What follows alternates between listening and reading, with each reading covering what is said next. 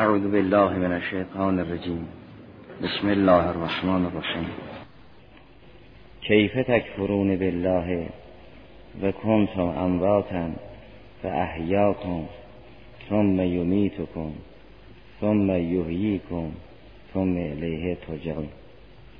محتمل است این کیف تکفرونه در مورد تعجب باشد، نه توبیخ، نظیر اونچه که در سوره ابراهیم سلام الله علیه آمده است.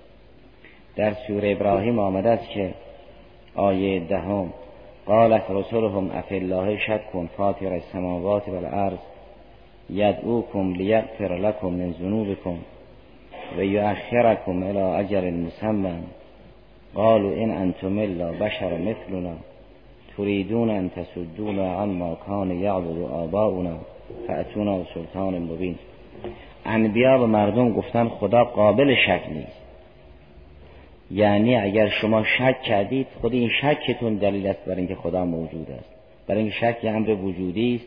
این امر وجودی بالاخره به یک مبدأ هستی و هستی به ذات تکیه میکنه. چگونه شما در خدا شک میکنید؟ در آیه سوره ابراهیم مسئله آفرینش جهان را مطرح کرد. فرمود خدایی که آفریدگار جهان، خالق جهان است، قابل شک نیست. افی الله شک کن فاطر السماوات والارض، کسی که فاطر این نظام است مشکوک نیست. در آیه محل بحث سوره بقره آفرینش انسان مطرح است. فرمود کیف تکفرون بالله و کنتم امواتا فاحیاکم، یعنی درباره خودتون اگر بیاندیشی جذب پیدا کنید به خدا، برای اینکه شما نبودید و بود شدید، خاکی بودید که از حیات برخوردارتون کردن. کیف تکفرون بالله و کنتم انباتا فاحیاکم. پس وزان آیه سوره بقره، یعنی همین آیه محل بحث، از یک نظر میتواند وزان آیه سوره ابراهیم باشد که لسان تعجب باشد. چگونه شما درباره خدا شک میکنید در حالی که خدا شما را آفرید؟ یا چگونه درباره خدا شک میکنید در حالی که خدا فاطر کل است، فاطر سماوات و ارض است که فاطر شما هم خواهد. اونگاه در آیه سوره ابراهیم هم مسئله نبوت را اشاره کرد بعد از توحید و هم مسئله معاد را. فرمود افی الله شک کن فاطر السماوات والارض، این ناظر به توحید است.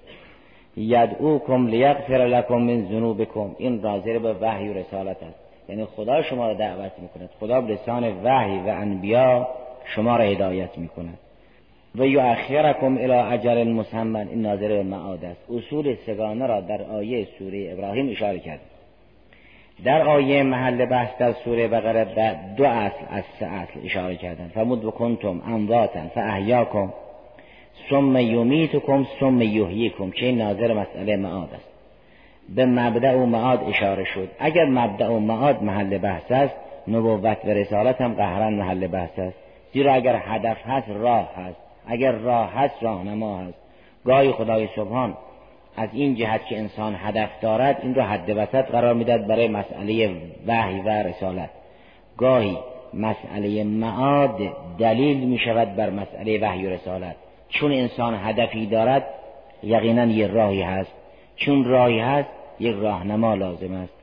خدای سبحان از ضرورت معاد مسئله رسالت را گاهی اثبات می کند، چه اینکه از راه وحی و رسالت هم ضرورت معاد را اثبات میکند. در بسیار از آیات فرمود انبیا حق میگویند و معصومند و انبیا شما را به معاد انذار میکنند، به روز قیامت هشدارتون میدهند. پس گاهی از راه ضرورت معاد مسئله رسالت تضمین میشود، گاهی با قول انبیا و مرسلین مسئله معاد اثبات میشود. در آیه محل بحث به 2 اصل از اصول سگانه اشاره کرد. فرمود شما مرده بودید، خدا به شما حیات داد، بعد شما را میراند و دوباره زنده میکند. پس یک حیات بعدی به نام قیامت است. اگر قیامت هست پس هدف هست، اگر هدف هست پس راهی هست که ما با طی اون راه باید به اون هدف برسیم. اگر راه هست یه راهنمایی هست.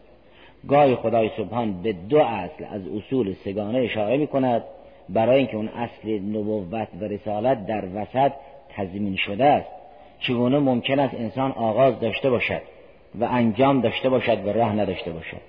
اگر انسان با مرگ نابود نمی شود و از بین نمی رود، بلکه مرگ انتقالی است از نشعه به یک نشعه دیگر و یه هدفی در پیش دارد، پس راه دارد. اگر راه دارد راهنما لازم دارد. راه می شود صراط مستقیم و دین، راهنما میشه پیغمبر. گاهی خدای سبحان از راه ضرورت معاد مسئله وحی و رسالت رو اثبات میکنه. اگر لسان آیه سوره بقره که محل بحث است لسان آیه سوره ابراهیم باشد، این کیفه میتواند کیفه تعجبی هم باشد، یعنی جای تعجب هست که شما با مشاهده آیات مبدأ و معاد کفر می‌ورزید. کیف تکفرون بالله و کنتم امواتا ثم یمیتکم ثم یحییکم. قبلا ملاحظه فرمودید که تمام نزاع بین موحد و ملحد در این است که موحد میگوید موتی بود و احیایی و اماته‌ای، ملحد میگوید موتی بود و حیاتی و موتی. او امات و احیا را منکر است، ارتباط موت و حیات را به خالق نمیپذیرد. نمیپذیرد کسی هست که بیده الموت و الحیات، کسی که محیی و ممیت باشد نمیپذیرد.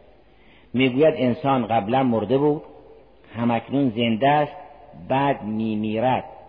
موحد میگوید انسان قبلا مرده بود، مبدأ عالم او را زنده کرد، بعد مبدأ عالم او را از این عالم به نشأه دیگر منتقل میکند.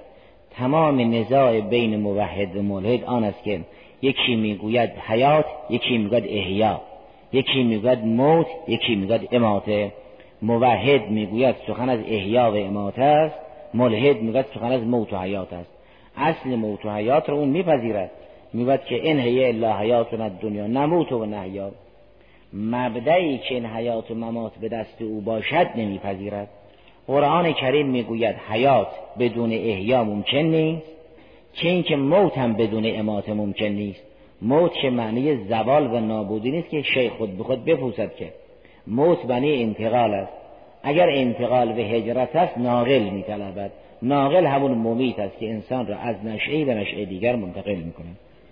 لذا فرمود کیف تکفرون بالله و کنتم امواتا فاحیاکم ثم یمیتکم.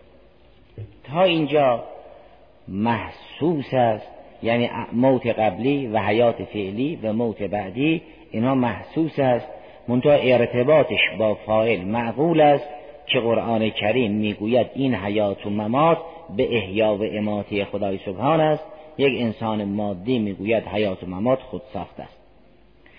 اما مرحله بعد از موت اون این است که فرمود ثم یحییکم ثم الیه ترجعون. این مسئله احیای بعد از اماته و مسئله رجوع الی الله، این از کجا استفاده می شود؟ این رو قرآن دارد خبر می دهد.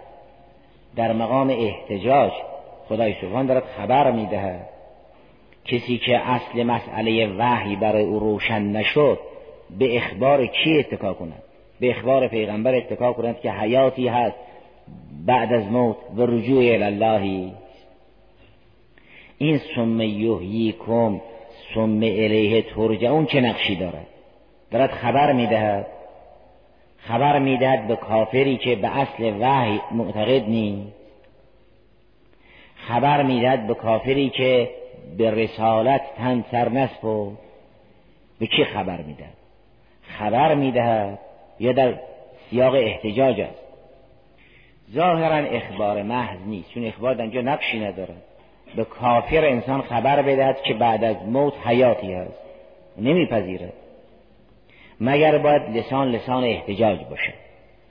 لسان احتجاج را بعضی از مفسرین این چنین معنا کردند، گفتن به این که شما را میمیراند، دوباره هم نوعان شما را احیا میکند که ثم یحییکم ناظر به بقاء نوع است. اون احیای اولی راجع به شخص، یعنی شخصتون مرده بودید، خدا زنده کرد، بعد شخصتون را از بین میبرد و اشخاص دیگر را احیا میکند که نو محفوظ بماند، که اون را به صورت احتجاج بیان کردن. منتها ثم یحییکم را راجع به احیای نو گرفتن در نشأه دنیا، یعنی شما مرده بودید، شما را زنده کرد، بعد اشخاص شما را از بین برد، اشخاص دیگر را احیا کرد که نو محفوظ بماند. فاحیاکم ثم یمیتکم ثم یحییکم، و چون ناظر به نوع است، وحدت نوعی، مصحح خطاب است. این تا حدودی میتواند مقداری از مشکل را حل کند، ولی راهگشای کافی نیست، زیرا احتجاج اگر یک حد وسط جدیدی باشد بله میتواند حجت تازه باشد، اما حد وسط جدید در اینجا نیست. بالاخره همه در یک حکم محکومند.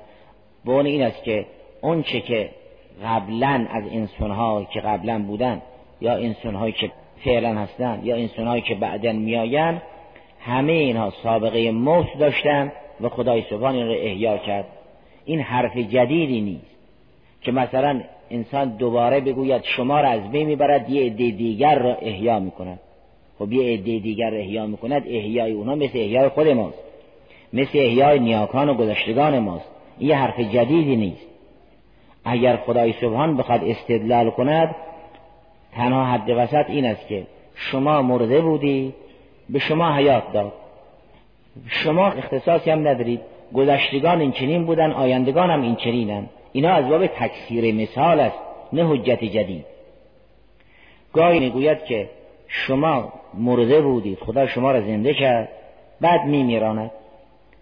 گاهی همین را تکثیر میکند، بعد گذشتگان این چنین بودن، آیندگان این چنینند. اینا تکثیر مثال است، نه حجت جدید و نه تتمه حجت، چون حجت اولی حجت تام است. نه مسئله احیای افراد بعدی و ابقاء نو تتمه حجت است، چون حجت اولی حجت تام است. نه یه حجت جدید است، بلکه تکثیر مثال است. پس این احتمال را که مرحوم آقای بلاغی قدس سره تعالی رحمان دادن، احتمال تام نمیتواند باشد. این ثم یحییکم نه تتمه حجت قبلی است، نه احتجاج جدید است، لابد به یک معنای علاهده‌ای باید حمل شود. فرمود کیف تکفرون بالله و کنتم امواتا فاحیاکم ثم یمیتکم ثم یحییکم. این در حقیقت احتجاج بر معاد است و این کفار هم راجع به مبدأ کفر می‌ورزیدن، هم راجع به معاد، هم درباره هو الاول کافر بودن، هم درباره هو الاخر. نه مبدأ را میپذیرفتن نه معاد را. مبدأ را نمیپذیرفتن، میگفتن و ما یهلکون الا الدهر. معاد را نمیپذیرفتن، میگفتن نموت و نحیا و ما نحنو بمبعوثین و امثال ذلک. گاهی با این جمله و ما نحنو بمبعوثین معاد را انکار میکردن، گاهی با جمله و ما یهلکون الا الدهر مبدأ را منکر بودن. حرفشون این است، حرف یک مادی و ملحد این است. می‌گوید عالم نه آغازی دارد و نه انجامی، این روزگار است که انسان را به تدریج فرسوده می‌کند. این هی الا حیاتنا دنیا، این حشر است، یعنی آخرت خبری نیست. در دنیا هم جز حیات و ممات خبر دیگر نیست، سخن از احیا و اماته نیست، نموت و نحیا، قیامت نیست چون به ما نحنو بمبعوثیم، مبدأ نیست چون ما یهلکنا الا الدهر. با این گروه خدای سبحان احتجاج میکند، میگوید اللهی که حیات به دست اوست، او حتما مبدأ حکیم است. اگر حی به ذات نباشد که احیا به دست او نیست. حی به ذات حکیم است. اگر حکیم است، حکیم کار یاوه نمی کند که خاکی را زنده کند، دوباره زنده را خاک کند و بعد از مرگ خبری نباشد، می شود عبث. این همان است که خدای سبحان در سوره مؤمنون فرمود به این که آیه 115 سوره مؤمنون این است: افحسبتم انما خلقناکم عبثا و انکم الینا لا ترجعون. خدای حکیم کار عبث نمی کند. اگر خدای سبحان خاک را به صورت انسان در آورد و حیاتش ببخشد، دوباره ای رو خاک بکند و هیچ اثری بعد از موت بر او مترتب نباشد، این زندگی عبث. خدا حکیم است و حکیم کار عبث نمی کند. پس خدا این چنین کار نمی کند که بیافریند و معدوم کند. اگر الله، یعنی اون ذاتی که همه کمالات را داراست، اون به شما حیات داد و شما را از این عالم منتقل کرد و حیاتتون را گرفت، یقینا هدفی در پیش دارید. ثم یحییکم. اون خدا کار عبث نمی کنه. همونطوری که این حیات شما لابد به دست یک مبدأ است، اون مبدأ کار یاوه نمی کند، پس اصل حیات شما به دست اوست، می شود احیا. او هم که حکیم است کار یاوه نمی کند، پس به دنبال اماده شما یه احیای دیگری هم در پیش دارید، وگرنه می شود لغو. بنابراین این هم می تواند احتجاج باشد بر مبدأ، برای اینکه حیات بدون احیا نمی شود، خود ساخته که نیست. روی همون تحلیلات گذشته بحثای قبل، حیات خود ساخته نیست. اگر حیاتی هست احیایی دارید، و اگر احیاس به دست حکیم است، حکیم هم کار عبث نمی کند که شما را بیافریند بعد شما را خاک کند، این چنین نیست. اگر ثم یمیتکم هست، به دنبال ثم یمیتکم یقینا ثم یحییکم باید باشه.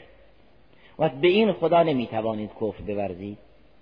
مبدعی است حکیم، مبدع است برای اینکه شما حیات داد. حکیم است زیرا تا حکیم نباشد حی به ذات نیست، حی به ذات نباشد به شما حیات نمیده. حیات را باید یه حی به ذات بده. اون حیات را خود از دیگری گرفت یا ذاتی اوست. اگر چیزی ذاتن حیات دارد، ذاتن علیم و قدیر و حکیم است.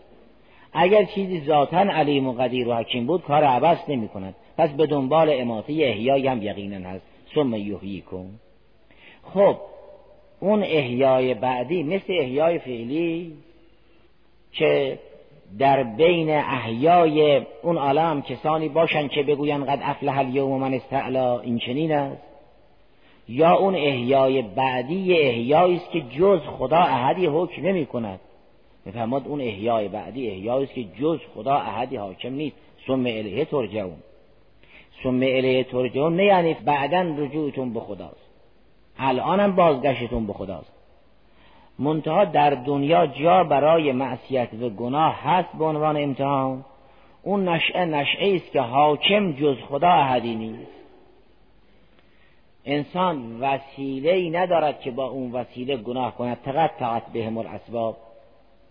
نه انسان از راه نسب و پیوند میتواند کاری انجام بدهد به اصطلاح روابط، نه با اصول سبب و مسبب کاری میتواند انجام بدهد به اصطلاح ضوابط، نه با رابطه انسان میتواند کار بکند، برای اینکه لا بیع فیها ولا خله، نه دوست بازی در اونجاست، نه خرید و فروش در اونجاست، نه مانند، نه با ضوابط و علل و معلول میتواند کار بکند، چون تقطعت بهم الاسباب. نظام علی دیگر در اختیار انسان نیست. انسان در دنیا بالاخره با عهد الامرین میتواند مشکلش حل کند، یا از راه دوست و رفیق و امثال ذالک، یا از راه علل و معلول، یا با کار و کوشش خود، یا با کمک دوست. در قیامت نه سخن از دوست است، لا خلتن ولا شفاعه، سخن از خلیل و شفیع نیست، سخن از دوست و کمک نیست. و از اون طرف هم تقطعت بهم الاسباب، یه همچه عالمی. بنابراین این میتواند حجت جدید باشد، دعوت به معاد باشد، از راه اینکه خدا حکیم است. اگر خدا حکیم است کار یاوه نمی کند. و آفرینش انسان اگر به خاک ختم بشود کار یاوه است، و خدا منزه از این کار است. پس اون خدایی که حیات بخشید بعد شما را از این عالم به عالم دیگر منتقل می کند، چون سخن از اماته است نه اعدام، پس یه هدفی هم در پیش دارید. ثم یحییکم. و اون احیا هم احیایی است غیر از حیات دنیا. ثم الیه ترجعون. بازگشت همه شما به سوی خدای سبحانه.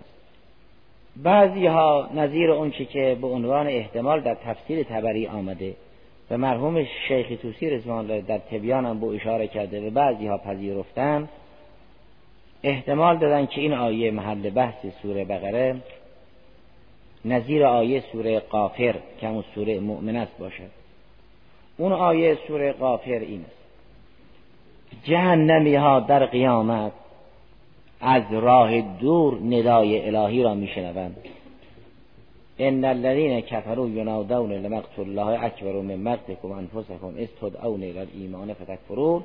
اونگاه جهنمی ها در جهنم نالهشون به این نحو بلند است: قالوا ربنا امتنا اثنتین و احییتنا اثنتین فاعترفنا بذنوبنا فهل الی خروج من سبیل. اینا چون راه خروج بسته است برای اینا، هیچ قدرت خروج ندارن. کلما ارادوا ان یخرجوا من غم اعیدوا فیها. جهنم جایی نیست که کافر بتواند خارج بشود. اولا دستوارش بسته است، ثانیا در جهنم سراسر بسته است، فی عمد ممدده. گرچه او قدرت رفتن ندارد اما بستن در یه عذابی فوق عذاب. اگه دستوبال انسان رو ببندن در دستوبالی که مقرنین فی الاسفار باشد، القوا مکانا ضیقا باشد، در جای تنگ بسته، قدرت حرکت در همون محدوده ندارد فضلا عن خروج. اما در جهنم هم سراسر بسته است، فی عمد ممدده، برای اینکه عذابی فوق عذاب. و نحوهش چگونه است خدا میداند، ولی اجمالا در سوره فجر فرمود طور خدا کافر را عذاب بکند که احدی مانند خدا قدرت تعذیب ندارد. لا یعذب و عذابه احد ولا یوثق وثاقه احد. یعنی اصلا فکر بشر نمیرسد هر نوع شکنجه‌ای که علم پیشرفت کند و بخواهد با اون شکنجه تبهکاران را شکنجه کنند ممکن نیست نظیر جهنم باشد. یعنی ممکن نیست علم طوری پیشرفت کند که بتوانند کسی را مثل جهنم در دنیا شکنجه کنند. این وعید الهی است. فرمود اصلا شدنی نیست. لا یعذب عذابه احد ولا یوثق وثاقه احد. اعاذنا الله من شرور انفسنا و سیئات اعمالنا. یه همچه چیزی است خلاص. بنابراین همونطوری که علم در مسئله رفاه طوری پیشرفت نمی کند که مثل بهشت در دنیا بسازد، علم در مسئله شکنجه و تعذیب ممکن نیست طوری پیشرفت کند که بتواند مثل جهنم در دنیا کسی را عذاب کند. این اخبار قطعی خدای سبحانه و من اصدق من الله قیلا. در جهنم اونها میگویند که ربنا امتنا اثنتین و احییتنا اثنتین فاعترفنا بذنوبنا فهل الی خروج من سبیل. عرض میکنن خدایا ما را دو بار اماته کردی و دو بار احیا کردی، ما به گناهانمون اعتراف میکنیم، راه بدید ما بریم بیرون. نه بریم بیرون که راحت بشیم، بریم بیرون که ایمان تحصیل کنیم، بعد بفهمیم چه خبر است. در قیامت حق ظهور میکند، جای علم هست نه جای ایمان. ایمان مکرر ملاحظه فرموده که یک فعل اختیاری است، بین نفس و ایمان اراده فاصله است. انسان میتواند ایمان بیاورد و میتواند ایمان نیاورد. اما علم فعل ارادی نفس نیست. وقتی مقدمات روشن شد، نفس مضطر به فهمیدن است، نمیتواند بگوید من نمیخوام بفهمم. فهم در اختیار انسان نیست، مقدمات فهم مقدور انسان است. انسان میتواند بگوید من مطالعه نمیکنم، من گوش نمیدم، من درباره این مسئله فکر نمیکنم، نمیاندیشم. اینا مقدمات است. اما وقتی مقدمات این طرح شد، کسی نمیتواند بگوید من نمیخوام بفهمم. فهم ضرورتاً بر انسان تحمیل میشود. از این جهت میگویند این مقدمه ضروری است. اگرم نظری شد و به ضروری برگشت، باز میشود ضروری. و انسان هم در برابر ضروری مضطر است، یعنی در برابر امر ضروری قرار میگیرد.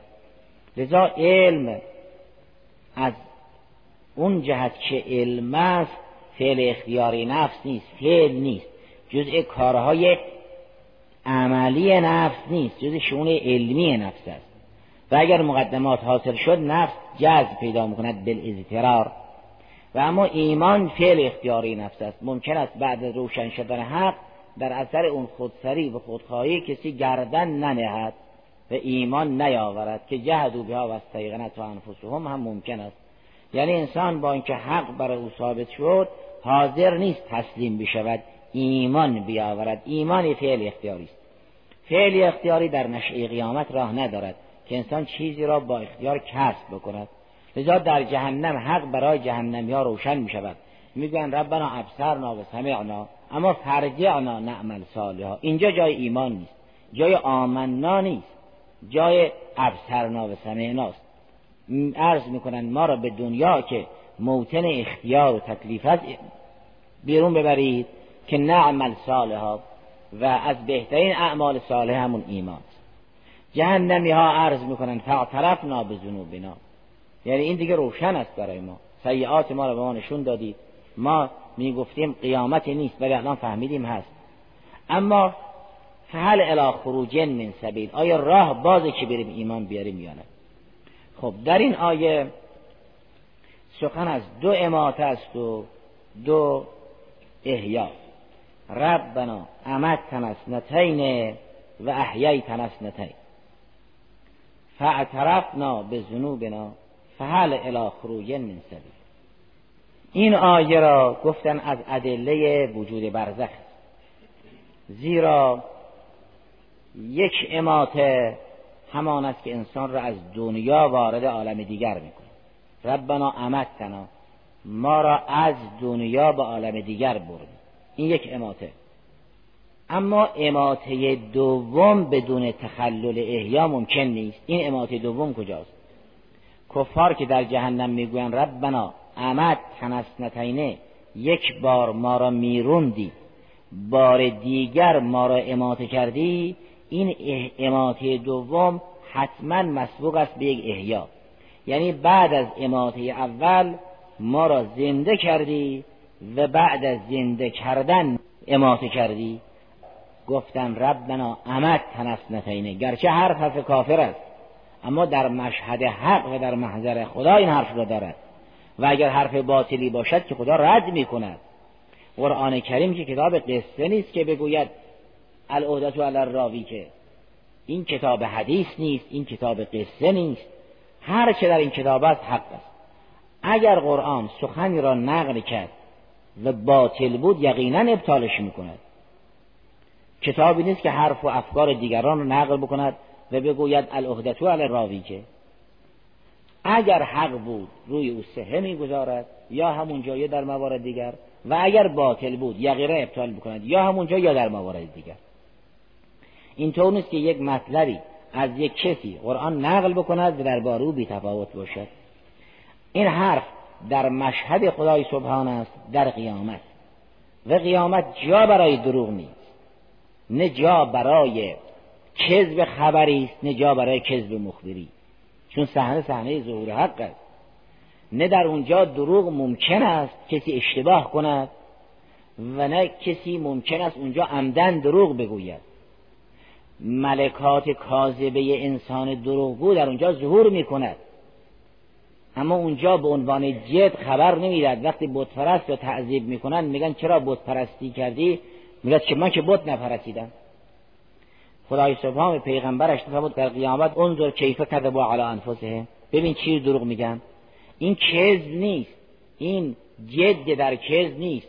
این مثل انسان بددهن لجبازی که وقتی زیر تازیانه قرار گرفت باز فحش میداد، این عادت کرده به بد گفتن. مثل آدم دروغگو که در خوابم حرف میزند باز دروغ میگه، این جد نیست، این ظهور ملکات نفسانی است، این اخبار جدی نیست. یا انسان دروغگو اگر خواب بخواد ببیند خواب کاذب میبیند، در خوابم بخواد حرف بزند حرف کاذب میزند. این چنین است که انسان دروغگو خواب صادق ببیند، که نفسی که پلید شد رویای صادقه نصیب انسان دروغگو که نمی شود. انسان اگر جانی فراهم کرد کاذب به دروغگو، این در عالم رؤیا خواب خوبم نصیبش نمی شود و در خوابم اگر خواست حرف بزند حرف دروغین دارد. این خصیصه ملکات نفسانی است که یا در خواب یا در رؤیا ظهور میکند. در قیامت هم ملکات کاذبه مشرکین ظهور میکند، میگه ما که بت‌ها را نپرستیدیم. این اخبار جدی نیست. اما اخبار جدیشون اینه عرض کن ربنا امتنا اثنتین و احییتنا اثنتین، این حرف حق است و خدا هم رو او صحه گذاشت. پس دو تا اماته است. اماته اول همان است که انسان از دنیا وارد برزخ می شود. اماته دوم آن است که در برزخ یه حیاتی باید باشد. اگر در برزخ حیاتی نباشد، انسان بعد از مرگ دیگر زنده نشود، اماته دوم معنا ندارد. امتنا اثنتین اماته دوم کجاست؟ چون اماته دوم مطرح است معلوم می شود بین اماته اول و اماته دوم یک حیاتی متخلل است.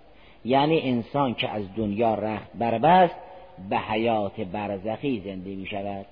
یک حیاتی است، اونگاه از حیات برزخی وارد صحنه قیامت کبری می شود این می شود انتقال جدید، این می شود اماته دوم. پس اماته از دنیاست و بروی در برزخ، که در برزخ شخص زنده می شود، احیای برزخی است.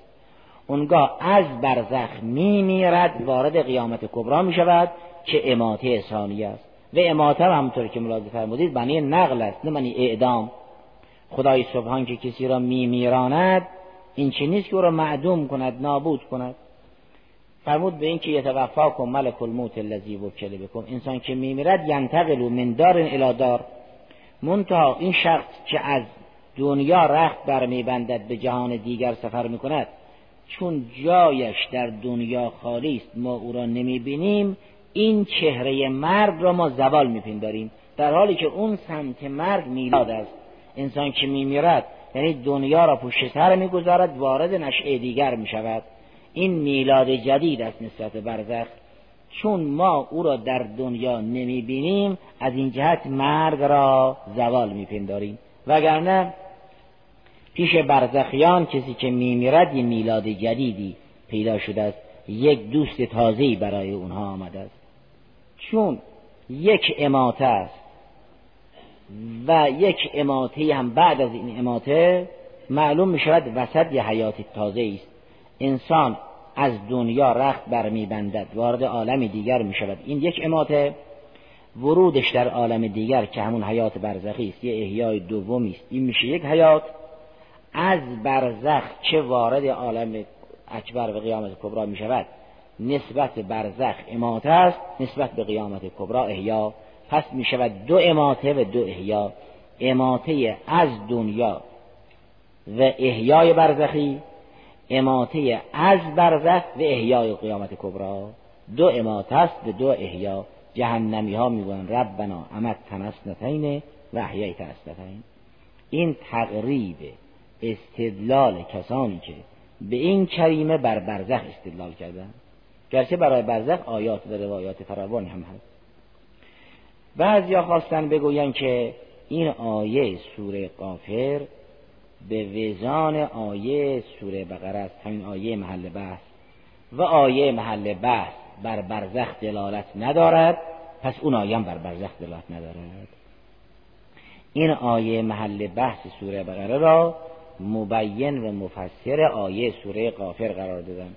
گفتن آیه‌ای که در سوره غافر هست میگه ربنا امتنا اثنتین و احییتنا اثنتین، اون آیه میگوید دو اماته است و دو احیا، و روشن نمی کند که این دو اماته و دو احیا چیست. این آیه سوره بقره تمام این مقاطع چهارگانه را بیان می کند و در هیچ یک از این مقاطع چهارگانه سخن از برزخ نیست. پس از آیه نمی شود جریان برزخ اثبات کرد. چرا؟ برای اینکه در آیه این چنین فرمود کیف تکفرون بالله و کنتم امواتا، این یک، فاحیاکم، این یک موت به یک احیا، ثم یمیتکم ثم یحییکم. در آیه سوره غافر به طور اجمال دو اماته و دو احیا را ثابت کرد. اما این دو اماته کدام است، دو احیا کدام است بیان نکرد. در سوره بقره فرمود یک موت است که انسان قبل از اینکه به حیات دنیایی زنده بشود مرده بود، حالا یا نطفه بود یا تراب بود، بالاخره قبل از حیات مرگی بود. و یک حیات است که حیات دنیایی بود که فرمود کنتم امواتا فاحیاکم. یک اماته دوم هست که انسان را از دنیا بیرون میبرند که ثم یمیتکم. یک احیایی هست که مربوط به قیامت کبرا است که فرمود ثم یحییکم. دیگه مسئله برزخ کجاست؟ پس آیه سوره غافر که چهار مقطع درست کرد روشن نکرد این مقاطع چهارگانه چیست. سوره بقره این مقاطع چهارگانه را به خوبی بیان کرد. پس اون آیه به کمک سوره بقره حل می شود و از آیه سوره بقره جریان برزخ استفاده نمی شود. این توهم بعضی ها بود. اما جواب، اگر چون که بنا باشد که برای آیه سوره بقره یک وزانی انسان از قرآن کریم استنباط کند، آیه سوره غافر وزان این آیه نیست، یه آیات دیگری موازی به موازی این آیه است. زیرا در سوره غافر مقاطع چهارگانه‌ای که بیان شده است سخن از اماتتین و احیائین است، دو اماته و دو احیا. در سوره بقره سخن از یک موت است و یک اماته و دو احیا، این هیچ ارتباطی با هم نداره. در سوره غافر سخن از دو اماته است و دو احیا، ربنا امتنا اثنتین و احییتنا اثنتین، دو اماته و دو احیا. در آیه محل بحث یعنی در سوره بقره سخن از یک موت است و یک اماته و دو احیا، نه سخن از دو اماته و دو احیا. فرمود کیف تکفرون بالله و کنتم امواتا، این موت است، این اماته نیست، این موت قبلی را همه میپذیرن. فرمود شما قبلا مرده بودید، ها، به صورت نطفه یا به صورت خاک و امثال ذلک مرده بودید. اماته آن است که مسبوق به حیات باشد، اماته گذشته از آنکه ارتباط به فاعل را تنظیم میکند، سبق حیات را هم در بر دارد. موت ارتباط به فاعل را در بر ندارد و سابقه حیات را هم تفهیم نمی کند. اما اماته هم ارتباط به فاعل را در بر دارد، هم سابقه حیات را در بر دارد. بنابراین نمی شود موتی که در سوره بقره هست با همون اماتهی که در سوره غافر هست یکی دانست. پس مقطع اول از مقاطع چهارگانه سوره بقره موت است و نه اماته.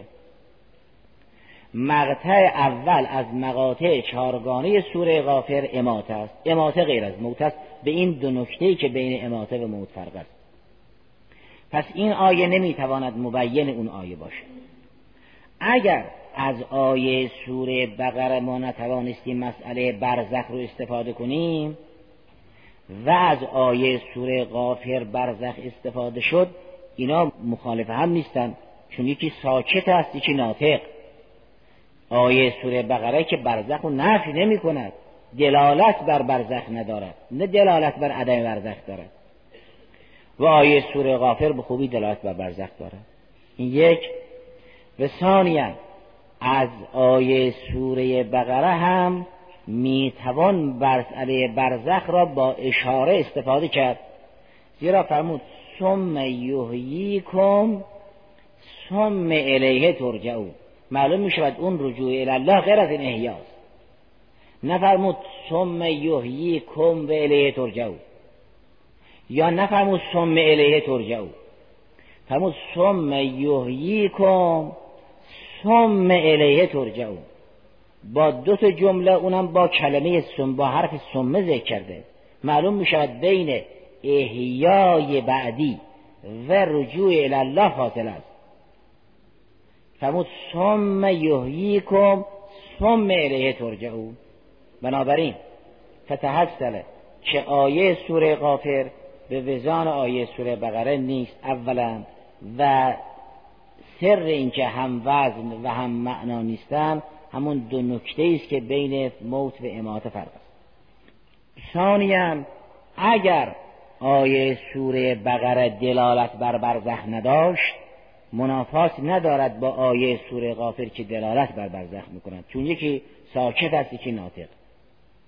ثالثاً از آیه سوره بقره هم میتوان مسئله برزخ را به عنوان اشعار استفاده کرد، زیرا فرمود ثم یحییکم ثم الیه ترجعون، یعنی بعد از احیا یک ارجاع دیگری هم هست.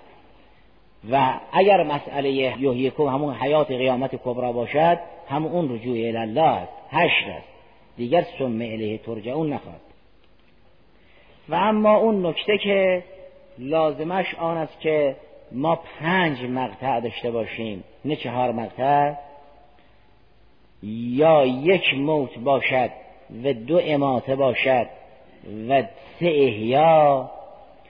گرچه از جمع بین آیه سوره بقره به سوره غافر استفاده می شود که دو اماته است به سه احیا. یکی احیای در دنیاست، یکی احیای در برزخ است، یکی احیای در قیامت کبری.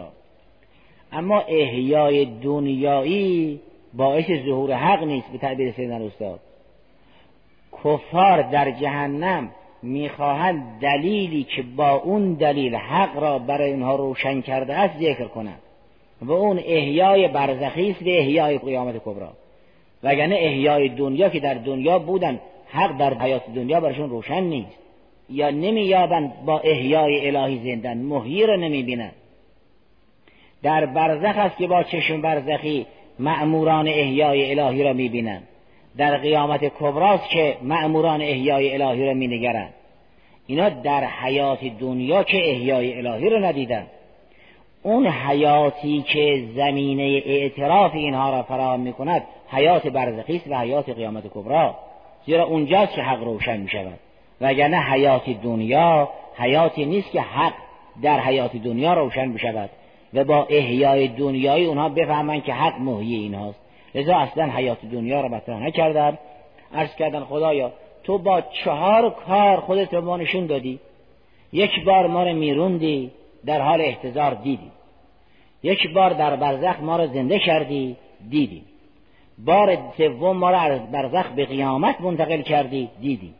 بار 4 حیات قیامت کبری ما دادی، دیدیم. با این آیات 4 تو را دیدیم. در دنیا که همچه حیاتی نبود، حیاتش مشروب به موت است، آیتش مشروب به غیر آیت است، برای اینا خیلی روشن نیست. حالا اگر مطالعه مربوط به آیه باشه بعد ماجرا. الحمدلله رب العالمین.